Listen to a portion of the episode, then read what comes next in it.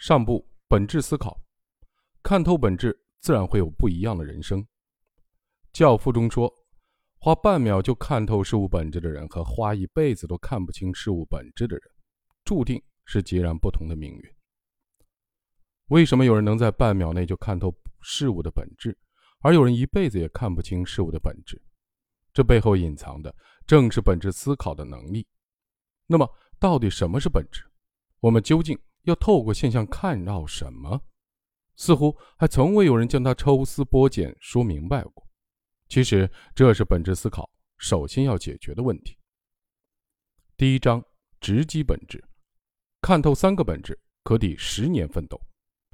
著名的商业顾问、五分钟商学院的作者刘润在他的《新零售》一书中写道：“新零售的本质是效率更高的零售。”熟悉孔子的人都知道，孔子之所以被尊为至圣先师，是因为他有一种修身齐家治国平天下的天下观。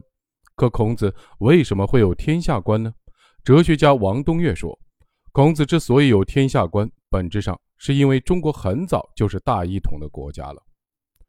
著名的经济学家吴敬琏发表视频演讲，敦促大家要更深入的研究基本的问题。他说，中国企业界和政治界的改革人士。虽然在推动改革和发展上做了很多贡献，但也有一个突出的缺点：对千变万化的形式跟得比较紧，对背后的基本的问题研究的不够深。而这种浅尝辄止带来的问题是，对于本质性的问题缺乏深入研究，那么解决问题的办法往往就事论事。在这三段话中，“本质”一词反复的出现，然而它们代表的含义相同吗？显然并不一样。第一段话中的本质说的是新零售的根本的属性是什么？换句话说，这里的本质一词回答的是什么是这个事物的根本属性这一问题。第二段话中的本质说的是导致孔子具有天下观的根源是什么？换句话说，这里的本质一词回答的是这件事发生的根源是什么，也就是为什么这一问题。第三段话中的本质说的是要去思考千变万化的形式背后到底有哪些基本的不变的东西。因此，这里的本质一词回答的是这个现象和问题背后的底层逻辑是什么这一问题。可见，同样都是本质，代表的含义却并不相同。一个是在说事物的根本属性，一个是在说问题发生的根源，还有一个在说现象背后的底层逻辑。但如果仔细想想，这三者又有相通之处，不论是事物的根本属性、问题的根源，还是现象背后的底层逻辑，其实都是对万事万物的根本性进行了探索与追寻，是对它为何存在的深度的思考。那么，到底什么才是本质？半秒看透本质，看到的到底是什么？其实，所谓的本质，说的正是这三件事：事物的根本属性。问题的根源和现象背后的底层逻辑。第一节，事物的根本属性，一眼看透本质的人都有超强的概念能力。很久以前，因为工作需要，我看过很多战略的书，书里教了很多制定战略的方法，五花八门。但我感觉这些书好像都没有抓住战略的根本，没有让人想透战略的关键。等实际运用的时候，我发现总结好的方法总是无法套用到现实中，我总是手忙脚乱，不知如何是好。为什么会这样？后来我才明白，那是因为我始终没有理解战略的根本属性。到底什么才是战略的根本属性？是写出一堆计划就叫战略，还是定个目标就叫战略？是想出一个愿景叫战略，还是提出一个使命叫战略？都不是。战略的根本属性是选择。而好战略就代表着好的选择。在不了解战略根本属性的时候，我区分不出战略和目标的不同，无法制定出好的战略，也说不出来为什么有好的战略，而有的战略差呢？这就是必须要首先理解一个事物的根本属性的原因所在。如果不了解事物的根本属性，我们就无法回答是什么这个问题。不明白是什么，自然也就无法回答为什么和怎么办。回答不了为什么和怎么办，那么我们就无法解决问题，也就不能判断趋势。因此，当我们学一样东西、理解一个事物、论述一个理论、解决一个问题、判断一个趋势的时候，都得先从思考事物的根本属性入手。这也是为什么不论学习哪门学科的知识，掌握哪个领域的技能，都是从“是什么”这个问题开始的。就像小时候学习一门学科时，我们一开始大多会从学习一个个的定义开始。所以，思考与解决一个问题的起点，正是对事物根本属性的思考与理解。因此，事物的根本属性就是我们要去思考的第一个本质。可，什么是事物的根本属性呢？一个事物的根本属性可以等同于这个事物的本质，也就是一个事物之所以能够成为它的那个根本的原因。比如，我们一旦知道了凳子的本质是一个可以让人坐下去休息的东西，那么就会知道一个金属制作的可以让人坐下来休息的东西也是凳子，一个冰块制作的可以让人坐下来休息的东西也是凳子。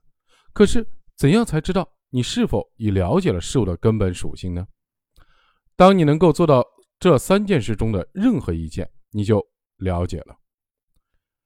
给出清晰的定义，做出准确的、简单的类比，打出精妙的比方。什么是给出清晰的定义？定义是明确事物内涵的逻辑方法。具体来说，定义是揭示概念所反映对象的特点或本质的一种逻辑方法。因此。当你能给一个事物以相对准确的定义时，你肯定是掌握了这个事物的根本属性。比如，商品就是用来交换的劳动产品，这就是一个非常清晰的定义。什么是做出准确的简单类比？如果我们能对一个事物做出准确的简单类比，比如说，谈判就是找交集，将谈判与找交集做出准确的类比，那一定是了解了谈判的根本属性。什么是打出精妙的比方？能够打出精妙的比方，就意味着我们能将一个抽象事物的根本属性与生活工作中常见的事物的根本属性画上等号。这时，我们才能打出一个精妙的比方。比如，《人类简史》的作者赫拉利打过一个精妙的比方。他说，恐怖分子就像是一个想摧毁瓷器店的苍蝇，但他自身没有那么大的力量。于是他钻进公牛的耳朵里，让公牛发疯，然后冲进瓷器店。在这个比方中，赫拉利将恐怖分子比作想摧毁瓷器店的苍蝇，这一比方十分的精妙，而其精妙的原因就在于他切中了恐怖分子的根本属性、单薄的自身能力以及庞大的目标。这就是思考事物根本属性的三种表现形式。接下来我会逐一的解读，给出清晰的定义。古希腊哲学家柏拉图因为想要给人。下一个定义还闹过一个笑话。他说：“人是没有羽毛、两脚直立的动物。”于是，蒂欧根尼就拎起了一只被拔了毛的鸡过来，看着柏拉图说：“这就是你说的人。”这是一个很好笑的笑话，可它竟然出自最伟大的哲学家之一柏拉图。为什么会这样呢？究其根源，还是因为他没有找到人的根本属性，因此他就无法给人下一个清晰的定义。在过去的几年里，如果你留心的观察，就会发现零售业受到了非常大的挑战。零售巨头沃尔玛，二零一六年一共在全球关闭了两百六十九家门店，裁员一点六万人。仅二零一七年上半年，沃尔玛在中国关闭的门店数量就达到十六家之多。就我而言，这几年我几乎从未逛过超市，只去过二十四小时便利店或特别小且有自己特色的超市。商场也是一样，我已经很久不在商场买衣服。如果去逛商场，也只是为了找家餐厅吃饭。然而，就在我以为传统零售业逐渐萧条的时候，新类型的零售电商却在迅猛的发展。同时，零售的总额其实也在增长。二零一七年，社会消费品的零售总额比二零一六年增长了百分之十点二。为什么会这样呢？对于零售业来说，接下来应该怎么办？要想解决为什么以及怎么办的问题，就得从事物的根本属性开始分拆。在这里，我们要谈的事物是零售，所以我们应该从零售的根本的属性开始思考。首先要思考的是，零售的根本的属性是什么？把货物卖出去就叫零售，还是一手交钱一手交货叫零售？是必须有个场地购物才叫零售，还是只要有买卖发生就叫零售？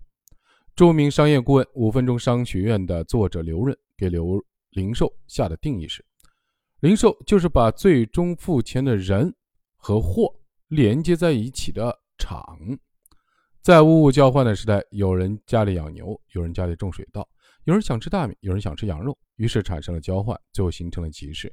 集市就是连接人与货的场。今天的百货公司、超市、便利店也是将人与货连接在一起的场。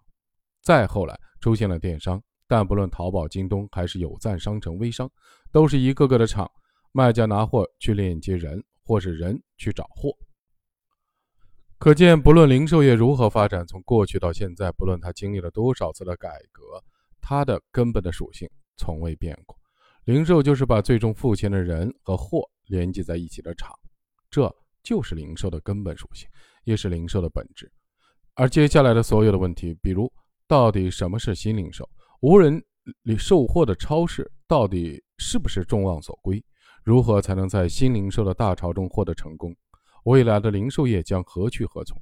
这些问题的回答都需要基于对零售根本属性的深刻理解。没有了最开始的清晰定义，这些问题将无从讨论。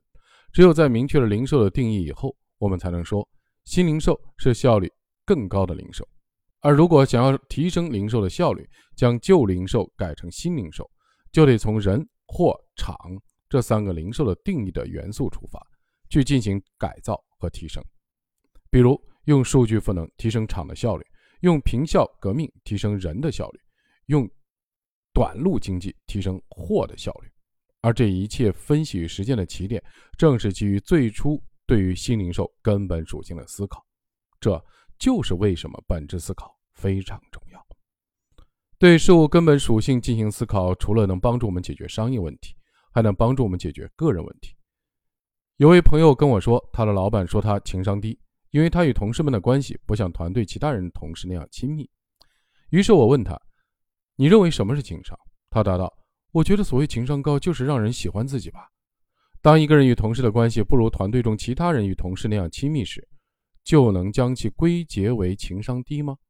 所谓情商高，就是会说好话、会拍马屁、能和各种人打成一片吗？想要解决这个困惑，就要先搞清楚一个问题：什么是情商？”情商的作者丹尼尔·戈尔曼给情商下过一个定义：情商指的是一个人管理自我情绪以及管理他人情绪的能力。从这个定义我们可以看出，高情商体现在敏锐的情绪的察觉与极佳的同理心上。但并不意味着你要跟所有人打成一片。作为优势教练和个人成长教练，我在对这个问题进行思考的时候发现，能否与周围的人形成亲密的关系，与他们打成一片，其实更多与个人的天赋有关。根据盖洛普的优势理论，决定一个人能否和很多人打成一片的天赋是取悦。与此相对的另一个天赋名为交往。拥有取悦这一天赋的人喜欢和很多人建立关系，但这些关系都相对较浅。拥有交往这一天赋的人虽然只跟少数人进行交流，但这些交流往往都非常深入。写到这里，相信聪明的你已经发现了其中的奥秘。我这位朋友与同事的关系不像团队里其他人与同事那样亲密，真正的原因并不是他的情商不高，而是因为他拥有不同的天赋。他的取悦天赋并不突出，然而他的交往天赋却非常明显。如果没有什么是情商的有力的发问，以及之后对于情商根本属性的本质的思考，他就无法成功的解决这一困惑，同时也就失去了对自己进行深刻认知的机会。所以。当你能用下定义的方式说出事物根本属性的时候，你就拥有了清晰的界定不同事物的能力，而这就是理解一个事物、学习一个理论、解决一个问题、判断一个趋势的重要起点。做出简单的类比，以前我经常羡慕那些能够一语道破天机的人，感觉什么复杂的概念到了他们的口中就能变成一句浅显易懂的话。后来我终于明白，这不过是本质思考的一种体现。他们将对事物的定义变成了关于事物的一个准确的、简单的类比。这是一句直截了当的大白话，就算是一个不爱动脑的人也能轻易的听懂。比如，什么是谈判？百度上是这样说的：谈判有广义和狭义之分。广义的谈判是指正式场合下的谈判，一切的协商、交涉、商量、磋商等等，都可以看作谈判。狭义的谈判仅指正式场合下的谈判。而如果用准确的简单类比来表达，就是一句大白话：谈判就是找交集。前者是一个定义，而后者就是一个准确的简单类比。如果是定义，那就得遵循古希腊哲学家亚里士多德对定义的定义，即定义等于属加种差。属说的是这个事物和其他同类事物的相似之处，而种差说的是这个事物和其他事物的不同之处。所以，亚里士多德对人下的定义就是理性的动物。在这个定义里，动物与人是最贴切的类别，这是人的属，也就是相似之处。而人与动物有着不同的特性，其根本特性在于理性，所以理性就是种差，这就是不同之处。可见，当我们找到事物的属和种差，我们就可以把它放在一起的时候，就能去定义一个事物了。而准确的简单类比无需遵循这个定义的法则，只要事物 A 与事物 B 之间有着非常相似的根本属性，你就可以用事物 A 等于事物 B 的方法做出简单类比。如果我问什么是愤怒，你会如何作答？产品运营专家梁宁是这样回答的：愤怒就就是感觉自己的边界受到了侵犯。动物都有自己的边界，我们可能都见过一只狗、一只猫用尿液划定自己的领域。如果在自己划定领域里来了另外一只猫，之前这只猫就会感觉自己的边界受到了侵犯，它就会愤怒。人的边界呢，就是自己存在感的边界。比如在职场上，一个人抢另一个人的工作，这就是侵犯了别人的边界。比如两位女士开车时发生了剐蹭，她们不一定愤怒，但如果一个女人的老公的大腿上坐了另外一个女人，这个女人肯定就愤怒，因为边界被侵犯了。什么是恐惧？在一只猫的领域里来了另外一只猫，之前那只猫的边界就被侵犯，它会愤怒。但如果来的不是另外一只猫，而是一只老虎，之前的这只猫就不愤怒，他会恐惧。几个人要来拆你家的房子，你可能会愤怒；但如果龙卷风来了，你就不愤怒，你会恐惧。所以，本质上愤怒其实是一种恐惧，本质上愤怒其实就是一种恐惧。这就是对于什么是愤怒的准确的简单类比。当你能用准确的简单类比来说出事物根本属性的时候，你不但能拥有一语道破天机的能力，还能在各种不同事物之间建立非常准确的本质上的联系。比如，梁宁就在愤怒与恐惧之间建立了本质的联系，而这种能让我们更加有效地理解不同概念和不同事物，并在实际生活中加以应用。打出精妙的比方，以前我一直不能理解小米的生态链出现的原因，也不能理解在小米生态链中为何有诸如很多毛巾啊、旅行箱之类的产品。直到看见小米生态链负责人刘德在接受采访时说过这样一段话：小米生态链中为什么会有很多既不高科技也不智能的产品？原因是这些生意对于小米而言是烤红薯生意。小米发展到今天已经有三亿的用户，其中二点五亿。是活跃用户，他们除了需要小米的手机、充电宝、手环等科技产品，也需要毛巾、床垫等高品质的日用品。所以，与其让这些流量白白的耗散掉，不如把这些流量变成一些营业额。就像一个火热的炉子，它的热气散就散了，不如借助余热，顺便烤一口红薯。当看到这段话时，我才忽然明白，原来这是小米生态链中的烤红薯的生意。这就是打出精妙比方的奇妙之处。然而，为何刘德能打出一个如此精妙的比方，很多人却不能？原因在于他洞察到了既不高科技也不智能的产品和烤红薯生意这两者在根本属性上的相似之处，也就是他们本质上的相似之处，并将它用一个简单精妙的比方表达了出来。那是不是说，只要打出一个比方，就能说明我们已经具备了本质思考的能力呢？并非如此。打比方，是在不熟悉事物与熟悉的事物之间架起沟通的桥梁，也许准确，也许不准确；而精妙的比方，则是在不熟悉的事物的根本的属性与熟悉的事物的根本属性之间架起了沟通的桥梁。所以，打出精妙的比方是本质思考能力的一种表现。在《象与骑象人》中，作者写道：“我们可能无法完全控制自己的行为。”我们的内心并没有一个能够决定自己行为的最高的决策人，相反，真正的自我由多个部分组成，每个部分都有自己的主意，甚至有时候各个部分之间的意见还彼此冲突。在自我的各个组成部分里，有一部分是我们内心的自动化的系统，包括内心的感觉、本能反应、情绪和直觉等等；另一部分则是理性的思考以及理性的要求。不知道你读这段话。怎样一种感受？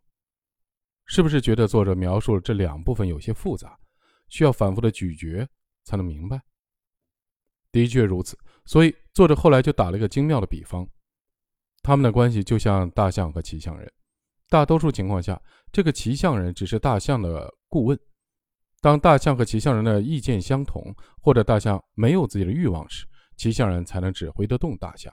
而当大象真的想要做什么时，骑象人根本斗不过他。通过这样一个比方，你是不是立刻就明白了？原来我们内心的自动系统就是大象，而理性的部分就像骑象人。所以，当我们毫无察觉地追随内心的自动化系统时，理性根本就无能为力。大多数时候，我们究竟该向右走还是向左走？到底该做出怎样的决定？其实都是由这头大象所决定的，而理性的只是那个偶尔才会发挥作用的骑象人。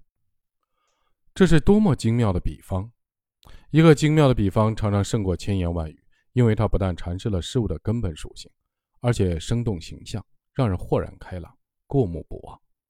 相信对大多数人而言，投资理念和方法都是非常枯燥的东西，但股神巴菲特却能用极为精妙的比方将其讲得清楚明了，直击本质，让我们立刻领悟。比如，他将老师格雷厄姆的主要的投资方法用一个精妙的比方解释得极为清楚。这个比方，很多人可能都听说过，那就是捡烟蒂。你满地的找雪茄烟蒂，终于找到了一个湿透了的、令人讨厌的烟蒂，看上去还能抽上一口，而且那口是免费的。所以你把它捡起来，抽上最后一口，然后就扔了，接着找下一个。这听上去一点都不优雅。但是，如果你找的是一口免费的雪茄烟，这个方法是值得去做的。当时，格雷厄姆的投资方法正是如此。他通过制定价值投资探测器，来寻找废墟中那些明显被低估了的股票。而当时确实有很多股票的价值远远低于公司的清算价值和净资产价值，甚至公司的市值还没有公司账上的现金多。而格雷厄姆就由此建立了一种成功的投资框架。和理念，